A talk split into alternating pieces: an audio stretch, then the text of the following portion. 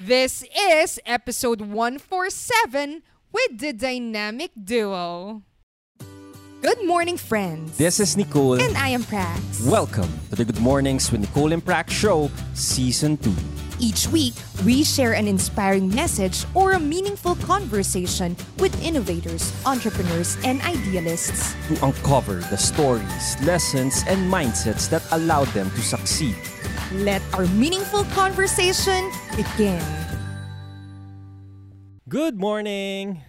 Good morning, Nicole and friends. Di ka kasama, no? Ha? Nicole and Friends, sabi mo eh. Ginigreet ko kayo. Alam mo naman, greet kayo sa sarili ko. Ah, Ha? hello, Prax. Good morning. Sana may mag-greet sa akin na yun. Yes, good morning. Ang labo mo. Paano? Paano malabo? Nicole and Friends. Ah, kasi usually Nicole and... Yung... Oo. Uh, sarap tumawa. Meron kayang ganun pag pinakikinggan niya sa card eh. Kinakanta niya rin yung ano. Good morning, friends. Gumagano din kaya sa... Siguro pag... Di ba may mga nakikinig na binibinge nila? Oo. Kasi kahit yung mga introduction ng mga Tim Ferriss show, yun, alam ko na yun. Ako rin eh. O kaya sina Dati, al- gustong-gusto ko rin yung kay Nerdist Podcast. Welcome to the Nerdist Podcast. Ganon. yung mga introduction, di mo si-skip. Ah. Wala ka namang option mag-skip ngayon eh. Pero sa mga series ngayon sa Netflix, Ay, oo, nasi-skip skip na eh. So, hindi ko na alam yung mga intro. Oo nga, no? Kasi nisi-skip siya. Siniskip mo nga. Totoo. Pero kunwari yung mga makaluma na mga um, Mara Clara. Hindi pa ata ganun yung Ah, Tono. ah, ito, isa, isang gustong-gusto ko, How I Met Your Mother. Dang, dang, dang, dang, dang, dang, dang, dang.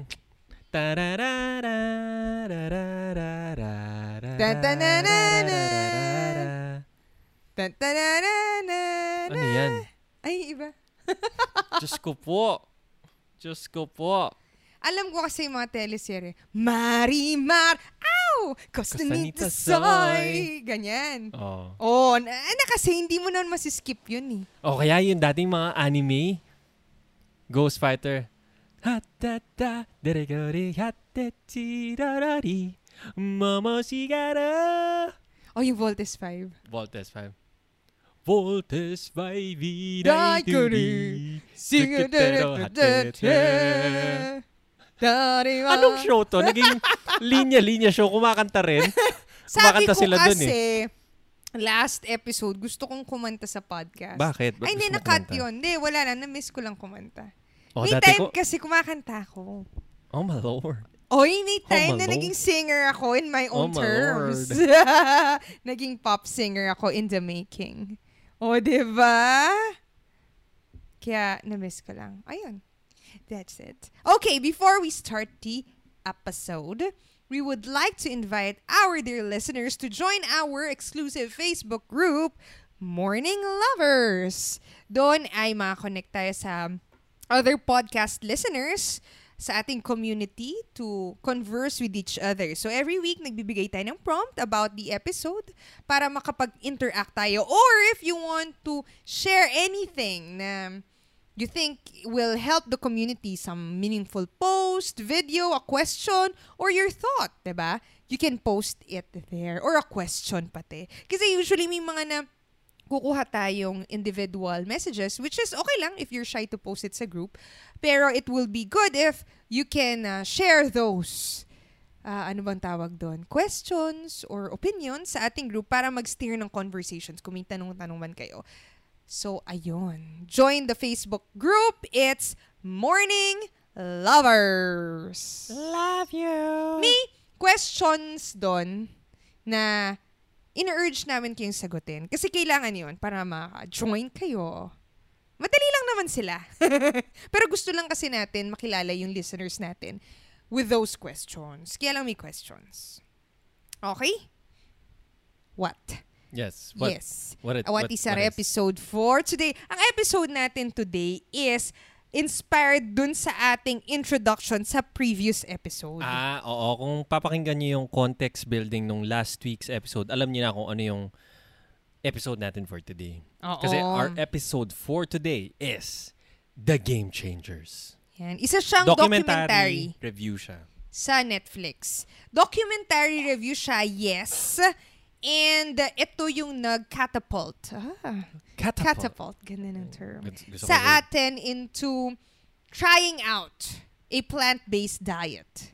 Yan. Na sinasabi nga natin, ikaw, you've been doing it for a week na.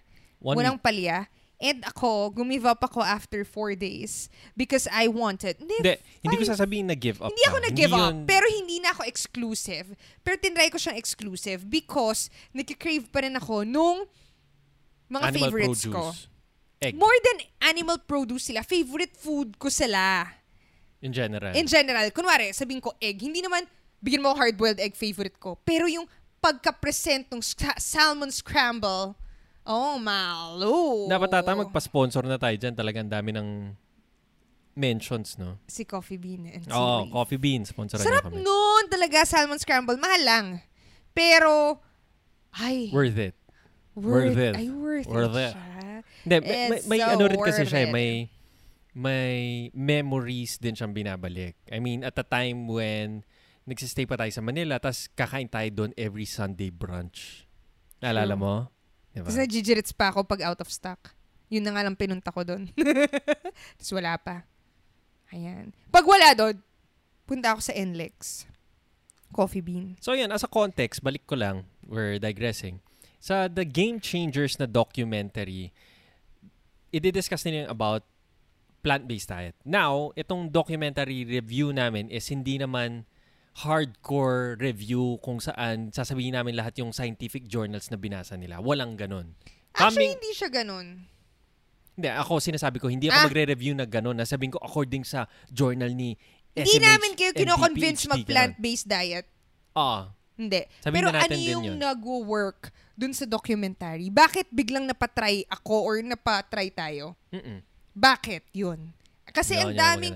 As, a- as lay people, ah, hindi tayo medical professionals. kasi ang dami na nating napanood na something to do with um, not eating animal produce because sa effect niya sa environment, 'di ba? sa health. Sa health, kung gusto mong umayos yung mga disease mo, ma-reverse niya yung cancer, ganyan. Na marami ng ganon. May mga scientific basis. Pero bakit itong The Game Changer, changing talaga siya for us na, kasi kahit naman nabasa natin yun, nag-cut back tayo, pero hindi to the point na, ah, Cold turkey. Oo, parang gusto ko na talaga siya. Iyon parang, okay, gets ko. Pero to, sige, try natin. Ayan. Okay. So, context muna. Ano ba tong The Game Changer na to? So, ang context lang nito Ganda is, ng, ng title. Actually, akala ko movie. mm, maganda rin yung pagkakaproduce. Maganda din yung pag Maganda yung soundtrack. Maganda yung cinematography. Sa Netflix lang ba to? Hmm, Netflix. Okay. So, ang context nito is one time, na-meet ko yung pinsan ko. Si, Okay, wait. Ah. Wait lang. Bago yun, kailangan natin sabihin sino executive producer nito. Oh, sige, go. Kasi feel ko, nung nalaman ko yun, wow! Okay, The Game Changers, ang executive producer nito is si Arnold Schwarzenegger, tsaka si Jack Jackie Chan. Chan. And si James Cameron pala. Director si siya. James Cameron. Oo. So, sila yung nag-produce nitong documentary all about plant-based Diet. diet. Okay, go. Context. So, as a context, uh, isang araw lang, nakakwentuhan ko yung pinsan ko, si Aaron. Ngayon, si Aaron is into fitness, tama? From, nag-lose na siya ng malaking weight. As in, every time nakikita ko siya, talagang nagkakaroon na siya na ng... na-lose niya? Ay, hindi ko alam. You would say 30 kilos? 30 kilos? Oh, Sorry. Kilos? nabigla ka? Kala ko pounds. Ay, hindi, kilos. Malaki. Kaya so, nga, 60 pounds yun ha? 70 pounds? oo, oo. Wow! And may kailangan pa siya i-lose talaga. Oo. And every time nakikita ko siya, sinasabi ko, Ron, ang payat-payat mo na. Ron, gumagawa po. Ganyan-ganyan. Inaasar-asar namin siya. Pero totoo din naman, nakikita mo yung jawline niya. Um, talagang yung mga damit niya, talagang alam mong malaki na sa kanya. And yun, sinabi niya lang sa akin, Nix, panoorin mo tong documentary na to, The Game Changers. Gusto ko na nga i-try tong plant-based med, ah, plant-based diet, sabi niya gano'n. Tapos sabi ko, ah, okay, okay yun. Sabi ko, kasi ako, vegetarian na ako, sabi kong gano'n. Tapos sabi ko, pero nandiyan pa rin yung eggs namin and dairy. Tapos sabi ko, sige, panoorin namin. So, one time, parang, di ko alam ano bang ginagawa natin. Ba't tayo nanood? Wala lang, gusto lang One Saturday, one Netflix afternoon. Oh, one Netflix afternoon, sinabi ko lang, ay be, panoorin natin tong recommendation ni Aaron. Kasi coming from him, na alam ko never, hindi naman niya sinasabi yung vegan or plant-based diet, na biglang napaisip siya, na na-change yung mind niya about it. It means may something dun sa documentary na yun. So, pinanood natin siya. Pinanood natin siya, oh my Lord, gusto ko na rin maging plant-based dieter. Today. Tama? Ganon kalakas yung effect niya. Oh, so paano siya paano siya nag-work sa atin? Coming from someone na ah, okay lang vegetarian ako, may eggs pa rin ako and milk to after natin pinanood yun, as in naghanap tayo ng vegan cafe, vegan restaurant dito, sinabi natin, mm, dito tayo kumain. Buti na lang may isa dito. Ay, no? buti na lang talaga. Meron isa dito. Dito kasi sa Pampanga, unlike sa Manila marami, merong isang vegan cafe which is yung health-wise. Malapit lang dito sa atin. Hensonville. Sobrang swerte tayo na nandun yun. Kasi apart from that, wala. Tama. Okay, so, ako, nag-work siya kasi, number one, napaka, yung mga example na binigay niya is aspirational. Kasi iisipin ko, nung una, nagsasalita yung, siya rin ba yung director? Yung nagsasalita? Ay, hindi, yung nagnanarrate. Yung nagnanarrate, nagsasalita siya. Sabi ko, sino ba tong lalaking to? I mean, ba't ako makikinig sa kanya? Us- kasi siya yung magsasalita the entire film. Ang question is, ba't ako makikinig sa'yo? Sino ka ba? Tama? Parang, yung ibang documentary, may nagsasalita lang, tas mga unknown people yung mga ilalagay doon. Sasabihin, ito yung credentials nila, etc. Pero hindi ko sila kilala. Usually, sa science background sila. Pero this time around, ibibigay niya yung backstory niya. And malalaman ko na itong taong in search or nagsasa in search or under, trying to understand plant-based diet is a of all people champion ng UFC. hindi siya champion ng UFC. Hindi, nag, ay, hindi siya Na- champion. Naging champion siya nung reality Yung- show ng UFC. Ayun, yun, yun, Tapos hindi siya nakapag-debut kasi na-injure siya. Ayun. So, ibig sabihin, masasabi mo pa rin athletic siya, malakas siya. Oh. Hindi naman lahat pwedeng, oh, ikaw na Relative sa mga champion dun normal sa na ano. kamukha natin. Totoo. So, merong aspirational part na, ay, wow, malakas siya. And nagtitrain siya ng mga Military. military US sa military. US for self-defense, na practical self-defense. So, makikita mo na meron siyang command of that sa area na yon. So, anyway, yun yung start. And then, eventually, magpo-progress, magpo-progress. Tapos, nalaman ko na ang mga i-feature nila dito are hindi tao na may mga sakit. Hindi lang, hindi ganun. Usually kasi pinapakita sa mga vegan na documentary may mga sakit eh. Oo, Or eh, mga parang obese, ako, mga ganon. wala naman akong sakit. Di naman ako. Bis normal naman ako. So, hindi ako makaresonate. Hindi rin nila papakita, masya, hindi rin mga doktor na nagpe-preach. Pero meron. Pero Meron. hindi, Pero minimal hi- sila. sobrang konti. Pero hindi yun yung main. Of all, ito sobrang unexpected. Athletes. Athletes na best of the best sa kanilang craft.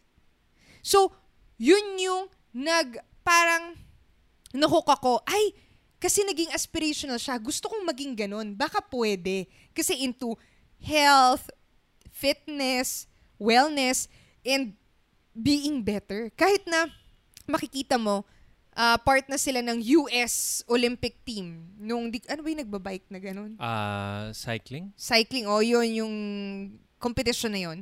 Hindi pa rin nila makuha maging champion sa buong Olympic. Pero, given na nasa top na sila sa US, tama? Gusto pa rin niya maging better sa world na parang an inch further. Kung nasa top 1% na sila, paano ka pa magiging top-top ng 1% na yun, di ba? Yun yung ginagawa niya. Parang self-improvement siya. So, feel ko nga same to sa mga bagay na gusto natin. Saan tayo na-attract ng mga brand? Bakit kinukuha ng mga brand na endorser artista? Ganun ko siya naiisip eh. Bakit mga artista or bakit yung mga sikat sa YouTube, bakit sila yung pa-endorse mo or influencer sa social media? Tama? Dahil sila yung, well yes, merong lugar yung mga testimonials, pero mas marami pa rin yung makikita mong aspirational yung endorsers. Tama? kukunin nila sina sino ba yung mga Heart Evangelista for example kasi siya yung epitome of elegance, 'di ba? Fashion. High Fashion. Ayan, beauty para i-endorse yung certain products na aligned sa kanya. Tama? And pag nakita mo yun, ay, gusto ko na rin kasi gusto kong maging siya. Eh, kaya parang yung pag sasabihin mo kasi pag sinabi mo kasi gano'n, parang napaka cheap advertising naman nun for veganism. Tama, na parang, oh, kumuha tayo ng mga malalakas, yung mga talagang top of their game to advertise plant-based diet. Pero, I would argue, isn't it the same for the animal produce, for the meat industry, na ganun din naman yung ginagawa. Same with alcohol and the smoking industry. Gumagamit din sila ng mga celebrities. Kaya nga, may isang point dun sa dun sa documentary na parang sinabi niya, bakit hindi pwedeng yung mga celebrities yung mag-advocate for plant-based diet. Tama. And in reality, sino magbabayad sa kanila? Sa totoo lang kasi wala namang magbabayad. Sino magbabayad para endorse mo yung lettuce? Uy, wala naman may-ari ng lettuce. Tama. Pero pag endorse mo yung yung meat ng certain brand, tama? Siyempre may bayad yun kasi may corporation behind. Pero para i, para i, i-promote mo ang chickpeas, ang black beans at saka yung mga pinto beans, walang magbabayad, 'di ba? Unless may company na bubuo ng produce ng something. Tama, na ipaprocess yung mga bagay na. Anyway, I'm digressing. Go. Hindi. Babalik lang ako na parang, baba, ako, i-continue ko yung thought na para siyang, pinag-usapan natin to, yung book ni Ryan na Holiday na perennial seller. 50% is content, 50% is Marketing. marketing. And ang ganda ng The Game Changers kasi nakuha niya, may content eh. Naniniwala ka na dun na ito, nag-work tong plant-based diet. Ito na yung mga scientific studies, etc. Pero, paano magiging palatable to sa mga tao? Lay people. Sa masa, sa lay people, like us. Paano tayo ma ko-convince if hindi naman tayo, kunwari, bigla akong sabihin sa'yo, X percent eh, nag, na-save ng plant-based diet. Ito yung bababa sa heart. eh, ano ba yun? Blood test, chuchu mo. Hindi ko maintindihan. Hindi ko Oo. nga na alam paano sasabihin. Pero, hindi ako makikinig. Saan ako makikinig? Paano mo makukuha yung attention ko? Kasi alam mo naman na genuine yung content mo. Pero equally important, 50% Is lang yun, is yung packaging. Paano mo ipapakain sa akin? So, kunwari, kumakain tayo ng black beans, sinabi mo sa akin last time, ah, ganito pala kinakain ng black beans. Okay, anong difference?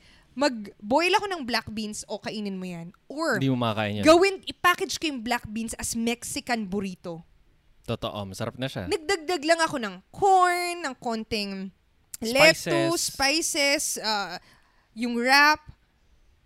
Same amount of bean na pinapakain ko sa'yo. Package in a different packaged manner. differently. Pag pumunta ka ng grocery, usually, kung wala kang idea anong brand, ano yan, tinitingnan mo muna yung packaging. Ano yung unang makakakatch ng eye mo? Kaya nga may studies din naman about colors, ano yung emotion na ini-evoke nila, ano yung unang makikita mo, di ba? yung psychology natin. Kasi, as much as we would like to be purist na hindi, dapat uh, scientific lang, ito yung benefits, etc., hindi nag-work yun. Equally important is how you communicate. Which is the same sa pag sinabi ko sa'yo, meron akong feedback sa'yo. Sabihin ko, Be, ang baho mo. It's not nice. Yun yung content. Sinabi ko sa'yo Be, ang baho mo. Pero pag sinabi ko, Bebe, alam mo ba, naka-excite, ah, hindi, parang pwede mo i-share na naligo ako kanina, may bago akong biniling ganito or something. Gusto mo try? Sa, yung ganon. Or, ah, sarap mag ano, parang, Bad sa- example pa. Pero bad example. least, oo. pero something yung approach. Bad ex very bad example. Pero how do you communicate the same message in a different way na magigets nung kausap mo? Tama. Ayun.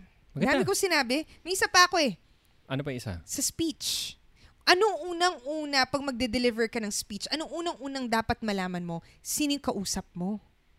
Sino yung audience? Kasi kunwari, sabihin niya, mag-talk about budgeting ka. Ang unang-unang tanong ko, sino yung kausap ko? Sa elementary ba sila? High school, corporate people ba sila? Retirees? Yun yung una. Kasi depende sa sinasabi ko, which is iisa lang naman yung theme, ipapackage mo siya sa language nila. Yun. Yun lang.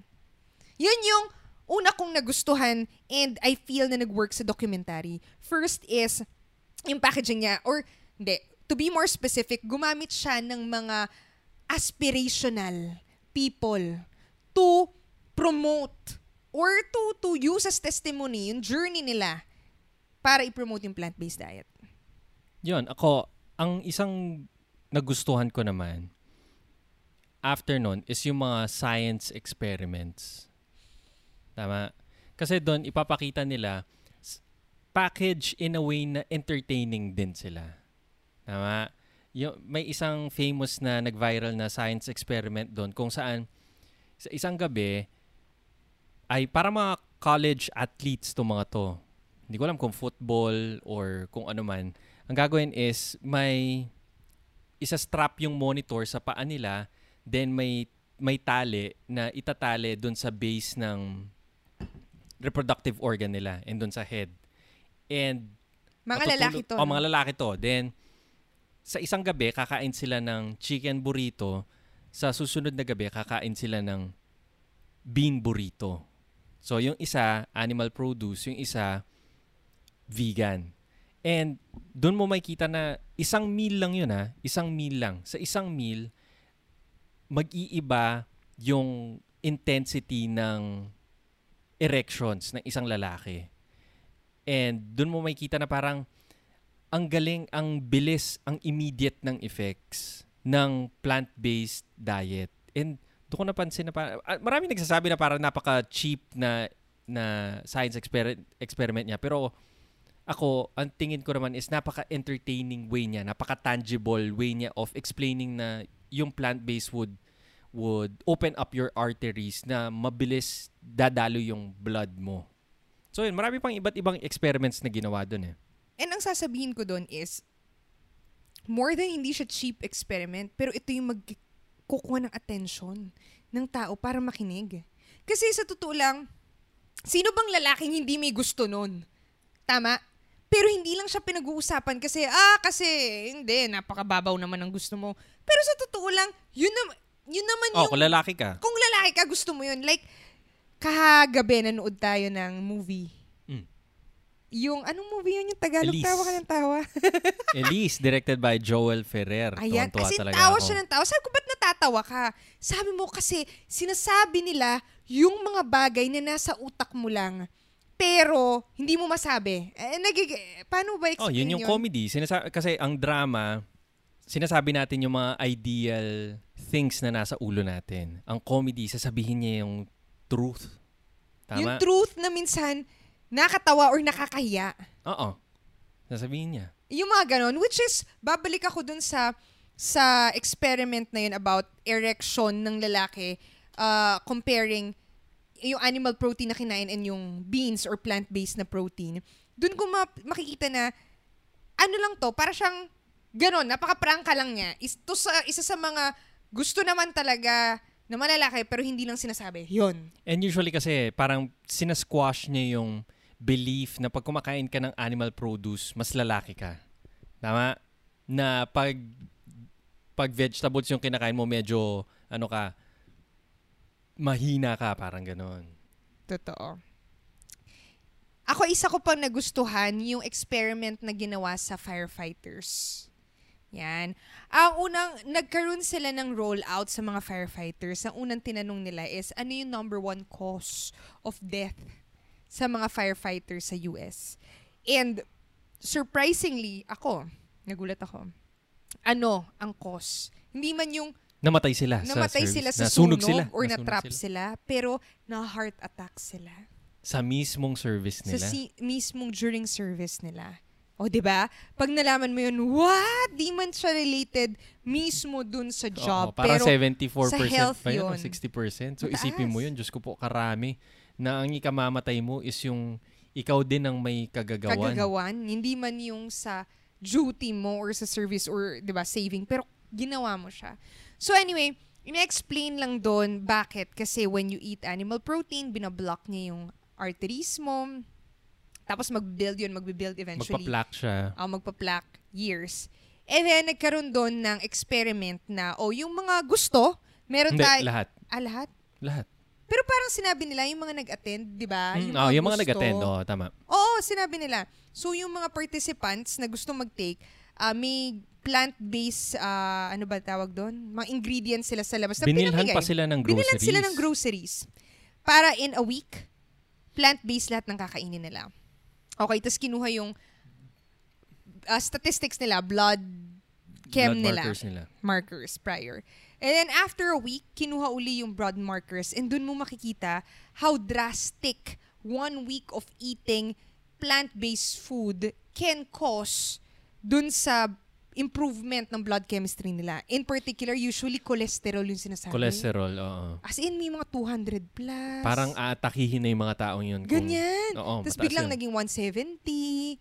Which I think 100 points below. Oo, mataas pa rin pero that's Pero just considering a week seven days. of of oo, Isipin mo, cleansing. yung mga mukha ng mga yun, mukha mga 40s na yun o 50s. Tsaka ano sila, yung talagang malalaki, yung mga Amerikano. obese. I would say obese Oo. sila.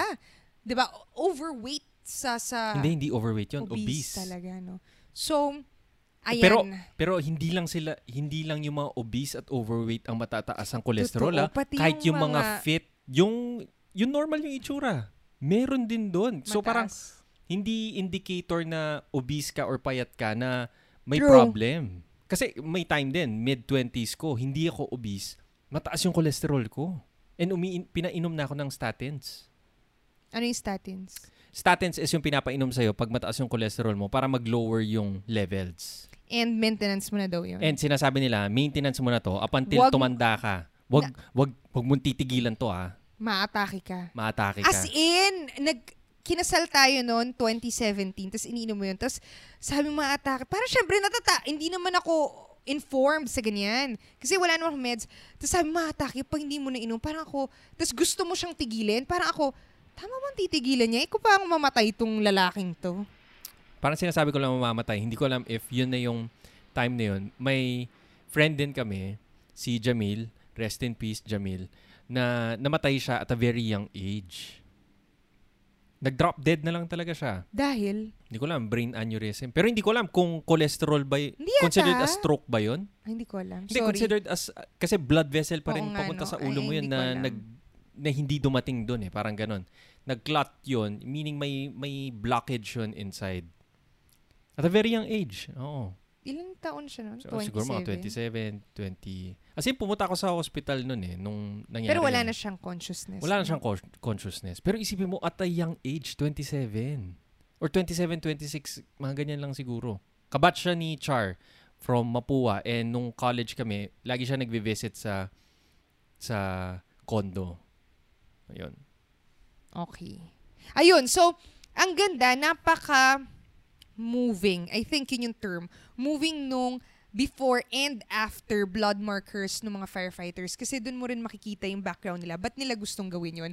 Kunwari, isa ayaw niya mamatay dahil may, pinap- may family siya o four na kids. Four kids ba yun? Basta may kids siya na syempre gusto niyang hanggang-hangga makapag-provide and to spend time with them. Yung makikita mo na yung napaka-personal, ba't nila ginagawa? It's for other people din. Ang, ang, na nagre-realize and depend sa kanila. ang ganda nga nung isang gabi, nasa may coffee bean tayo. Ito yung finally, kakain ka na ng salmon scramble mo ulit. Oo, the other day. Tama? Then, tumitingin ako, nag-observe lang ako ng mga tao inside Coffee Bean. Wala naman masyadong tao. May nakita akong dalawang taong obese. Tama? Nasa likod mo yung isa, yung isa nasa likod ko. Yung isa, tinitignan ko siya kung ano yung kinakain niya. And yung kinakain niya is, meron siyang hot tea and meron siyang salad. Tama? Nung nakita ko yon, na-realize ko na kahit na obese ka, I would like to believe na ayaw mo naman tumaba. Sa totoo lang, in all honest to goodness, I'm sure gusto mong mabuhay ng healthy. Tama, walang taong sasabihin na, ay gusto ko na mamatay bukas. Kahit na gets na you're living a good life and everything, gusto natin humaba yung buhay natin. Gusto natin mabuhay ng healthier. Pero doon ko nakita na parang itong obese person na kumakain ng salad has good intentions and may, meron siyang goal into losing weight kasi ginagawa niya yun. Pero ang problem is, hindi lang siya inform. Tama? kulang yung information na if nagpa-plant-based diet ka or kung hindi man, yung thinking kasi natin pag vegan or plant-based, parang kakainin mo is salad na lang. Ay, Diyos ko po, kung puro salad lang talaga ang kakainin mo, eh talagang magugutom ka. Diyos ko po, dahil hindi calorie dense ang ang salad. Kulang na kulang yan. So, doon ko lang nakita na parang, in a way, itong game changers is is a wake-up call, let's see, sa mga taong mag-make ng change, which is the same dun sa mga firefighters na nandun. I'm sure tuwan-tuwa sila nung nakwentuhan din sila tungkol sa pag-change sa plant-based diet. And yun lang yung sinasabi ko na parang, if ngayon, medyo on the fence ka na, na gusto mo nang itry to, ah, paano ba mag-start or paano ba yung gagawin ko para pumayat ako, I'm sure ito yung sagot. I mean, try mo mag-plant-based diet. Ako to build on top of your observation, which is sobrang ganda. With good intention, I'm sure gusto nilang mag-lose ng weight. Kaya mo gagawin yun. Kahit naman, kunwari, tayo, bakit tayo kumakain ng ganito? Ikaw, gusto mo pa rin mag-lose ng weight. Tama? With good intention. Mag-lose ng Mag-lose weight and ng weight mag-perform and- ng mas maayos. Oh, perform better.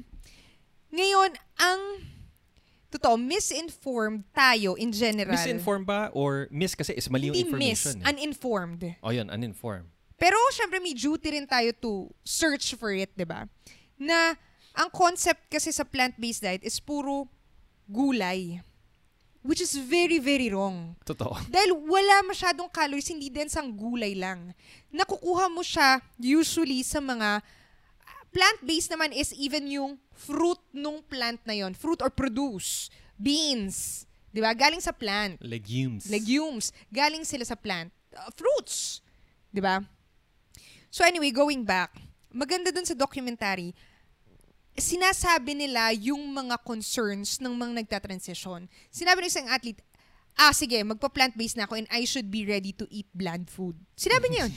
na after nun, hindi naman pala bland kasi makikita natin doon, yung wife niya, talaga naman pag magluto, Ay, Diyos ko po, parang gusto kumain sa kanila. kainin. Meron siyang mac and cheese, meron siyang nagugutom ako. vegan Chicken na. wings. Chicken wings na vegan. Hindi siya based sa animal meat. May burgers siya, Cheesecake. cheesecake. Ay, talagang parang ako gusto ko kumain. After nun, yun ata yung na-convince na ako, gusto ko na mag-vegan. Kasi hindi naman siya dapat Hindi siya boring. boring. Hindi siya boring. And dun sa end ng documentary, sinabi naman niya, though alam ko, I'm assuming naka-US based yung ingredients. Pero pwede mo naman i-substitute yun. Meron silang website na pupuntahan mo kung gusto mo ng mga recipes. Kasi feel ko, yun yung number one problem. O so ano nakakainin ko? Caesar salad, uh, ranch salad, ano ba yung mga salad na lahat na lang ng salad, kani salad. Uubos na ako sa salad, wala na akong Tapos na. alam kainin. May mga, pero kunwari, ang salad na pwede mong kain, lalagyan mo ng chickpea. Pero hindi mo naman alam na ganun siya or chickpea garbanzos, paano siya magiging masarap? Nasa dressing siya. So, feel ko nasa information, if isi-seek mo rin yung information na yun. Kasi hindi enough na alam mong, parang kunwari, nag-transition tayo sa plant-based, nagkakasakit ka, pwedeng gumive up ka na lang kasi Ay, hindi oo, para sa yun. kung May hindi sakit kita ka kasama, Nag-biogesic ka Ay, ng tatlong po. araw. Wala na. Drop dead. I mean, tatapusin ko na yun. So, it's not for me. Parang gano'n. Tama. Ay, Eh, ito, ito rin yung sinasabi natin. Yung pag nagta-transition ka, sobrang thankful kami for health-wise. Tama? Which is the same. Let's say, health-wise yung restaurant yung dito. restaurant, oo. Kung from Manila ka, you're very lucky. May isa kang friend na minit lang natin nung weekend. Sabi niya, nagpapadeliver lang siya dun sa certain restaurant. Totoo. Nakakalimutan ko, oo. Tama? So, nakakatulong sa pag-transition is pag-visit sa mga vegan restaurants or cafes. Then, tinitignan mo rin, paano kaya yung menu? Paano kaya talaga sila kumakain? Kasi pagpunta mo doon, oh my lord, hindi to puro salad lang. Napaka laki ng variety na pwede kong kainin. Kanina, kumain tayo sa health-wise. Anong kinain natin? Spaghetti. With Hamburg- hotdog. Burger. burger, mushroom burger. Yung hotdog na yun, plant-based din. Tapos may isa pa, uh, spaghetti Barbecue. barbecue. Oo. Tama. Para kami meron pa nagpa-birthday. fried banana. Parang So, birthday lang. Parang birthday siya. So, anyhow, may ganun. And um, I think nasa pagsisik lang na information. Ang maganda pa dun sa Game Changers, isa pa is, ito yung sinabi ni Arnold Schwarzenegger. If gusto mo mag-transition, hindi niya sasabihin, point blank, change your entire diet. Sabihin lang niya, just chill with meat just for a day in a week. Yun lang. Which is the same. Kunwari ako, sinabi ko kanina, nag-quote and quote fail ako. Pero hindi ako nag-fail. Dahil tinry ko siya. And napansin ko na hindi siya sustainable for me. So kakain pa rin ako ng animal produce ko kasi gusto ko sila. Pero alam ko na binabawasan ko step by step. Even for example, uh, kunwari, tayong dalawa, swerte na kunwari ako, nagluluto ako ng vegan food. Tama? For you din. Kasi sasabihin mo talaga, hindi ko kakainin yan. Meron yung chicken broth. Parang ako, anong gagawin ko dito? Oh, sige, pamigay ko na lang. As in, ang dami ko nilutong ganon. Pero nung nalaman natin na, okay, vegan na tayo. Oh my Lord, di makakaniluto ko down the drain na. Tama? Pero, Ah, can I May- defend myself? go. Ah, ako naman kasi, may tendency lang talaga ako na mag all or nothing. Pero, ngayon naglo-look back na ako kasi wala na ako sakit eh. Pero naisip ko, tama rin kasi, kasi nung pumunta kami sa Healthwise restaurant, tinanong ko yung isang waiter, sabi ko, ba't parang nilalagnat ako? Sabi niya, sir, wag mong biglain, sabi niya. Gawin mo na parang paliit-liit lang. Like, kunwari, for today, o one day ka lang magiging plant-based, o susunod, animal produce pa rin. O next week, gawin natin two days. Next, next week, gawin natin three days. Up until mag-transition ka na seven days. Na ako, de cold turkey, parang, mm, from today, wala nang animal produce. Ay talagang nag, I mean, na-shock talaga yung katawan ko, feeling Pati ko. ako, feel ko, na-shock din ako sa kailangan kong iluto sa kitchen. Kasi hindi naman lagi tayo dun kumakain. Naglul- kailangan ko magluto sa bahay. Tama naman. Na-shock Hindi, din ako. ngay- Ngayon pinag-usapan natin, I would say, hindi ka naman failure if kumain ka ng animal produce. Hindi, ako... Pangit na, ano yun eh, na identity. Uh, feeling ko, ang identity is working towards becoming whole foods, plant-based, in the long run. In 10 years, parang ganun. Oh, or simply put, having a better health. If that means not being completely vegan, it's okay. As long as alam mo sa blood markers mo, how you feel, na okay siya. Kasi for the longest time, for example, kumakain naman ako ng animal produce, pero alam ko, binabawasan ko. Nag-i-infuse ako ng mas maraming, I mean, work in progress siya. Tama? Binabawasan ko yung meat, binabawasan ko yung meat, pero meron pa rin. Binabawasan ko yung dairy or yung egg, pero meron pa rin. Eh nakikita ko naman na okay lang. Actually, very Okay lang. stellar naman ng blood markers mo talaga. So, nandun Ever tayo since, sa... kahit na nung meat eater ka pa. Oh, so nandun tayo sa point na does, is it serving yung purpose? Kasi pwede rin naman mag-vegan ka, napagod ka na lang, nag-give up ka na talaga. Mas, ano naman yun, mas nakakalungkot. Parang sinabi ni si Tim Ferriss sa podcast show niya ba yun? Or pag nag-conduct siya ng experiment, Ano yun? mas gusto niya na yung process na ginagawa niya is mas magagawa ng more tao kaysa sa point blank na Sa 4-hour body to. Oo. o yun na purest ka na mas mataas yung failure point dahil kailangan all or nothing. Pero what if sabihin ko yung all or nothing, ang taas ng ah, ano yun, drop rate nun na mag-fail ka sa pagiging vegan. Pero kung sabihin ko 70%, 80% vegan ka, mas mataas yung compliance. Ba, doon na lang ako sa compliance rate na let's say sev- 80%, eight, I mean, di ba? Kahit na 80% lang, pero magko-comply ako. Kaysa sa tinry mo 100%, na pag pagod ka, ayaw mo na lang. So, ayun lang. So, babalik ako dun sa nagustuhan ko sa tip nung ni Arnold Schwarzenegger na just chill with meat just once a week. It's simply saying as one step at a time. Babalik tayo dun sa philosophy ko na baby steps lang. If it means lahat ng breakfast mo, yun lang yung aayusin mo, yun lang. Or if it means one day lang, yun lang. A week. So, Yun, ang ganda-ganda. maganda. Parang- pero we wouldn't do justice dun sa documentary. I Ah, would say, oo. panoorin mo pa rin siya dahil iba yung effect. Kasi nung share ko to with my younger sister kay Marina, nung pinanood niya, parang gusto ko pa rin siyang panoorin ulit. Mag- Maganda yung effect. I mean, very inspiring siya. Very moving for you to do something about your health. Kasi in reality, tayo yung responsible sa sarili nating health. Hindi ka pwedeng mag-rely sa ibang tao para turuan ka paano ayusin yan. Usually kasi, I would say, with the best of intentions, pag pumunta ka sa isang doktor, may problema ka, isolve ko yung problema. Tama? May inaatake ka na, ayusin kita. Parang ganon. May block sa nerves mo, alisin natin yan. Pero, if wala ka pang problema, wala rin silang susolusyonan. Tama? If hindi pa malala, wala naman silang sasabihin na, oh, alisin mo to, ah, ganyan, ganyan. Sabihin naman nila, oh, kumain ka na maayos, mag-exercise ka. Ganun lang. Tama? Wala naman magsasabi na, oh, tumigil ka ng kumain ng animal produce, ha? Tumigil ka. Depende, eh. iba-iba eh. Tama? So, in reality, trabaho mo yun. Hindi nila trabaho to to teach you kung paano kumain. Pero I would like to think na we have the power to control our health and to improve it. Mag-agree ako doon na most of the time, pag meron tayong gustong malaman, specifically for our health, ang pinaka may high stake dyan, hindi man yung doktor, pero ikaw. Kasi health mo yun. And one person differs from another person. Ano yung gusto mo, kailangan ng katawan mo. Yes, merong gen, gen, general na alam yung doktor, which is Hindi general, firefighting marami na. yung... Hindi, marami. Specifics, kaya niya. Pero alam mo na ikaw pa rin yung makakapagsabi. Even yung compliance rate, kunwari, bigyan ka ng gamot. Kahit na alam niyo papagalingin ka niyan, kung mo naman iniinom yan, dahil hindi, hindi siya up for your sikmura, wala siya sa schedule mo, babalik pa rin sa iniinom mo ba. Kunwari, meron kang high blood, sinabi niya, inumin mo to, ganito, ganito. Tapos nakakalimutan mo rin kahit na gusto ko ang, or maraming alam yung doktor, gusto ko niyang pagalingin, nasa sa'yo pa rin kung paano mo siya aayusin. Iinumin mo ba yung gamot mo? Tama? So, anyway, going back, babalik ako sa, ang may pinaka high stakes lagi sa health natin is hindi yung asawa mo, hindi yung pamilya mo, pero ikaw. As in tayo, as tayo. Kasi, ta, yun.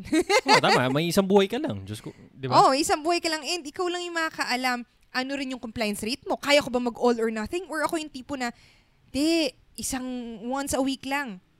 Take it, take your time.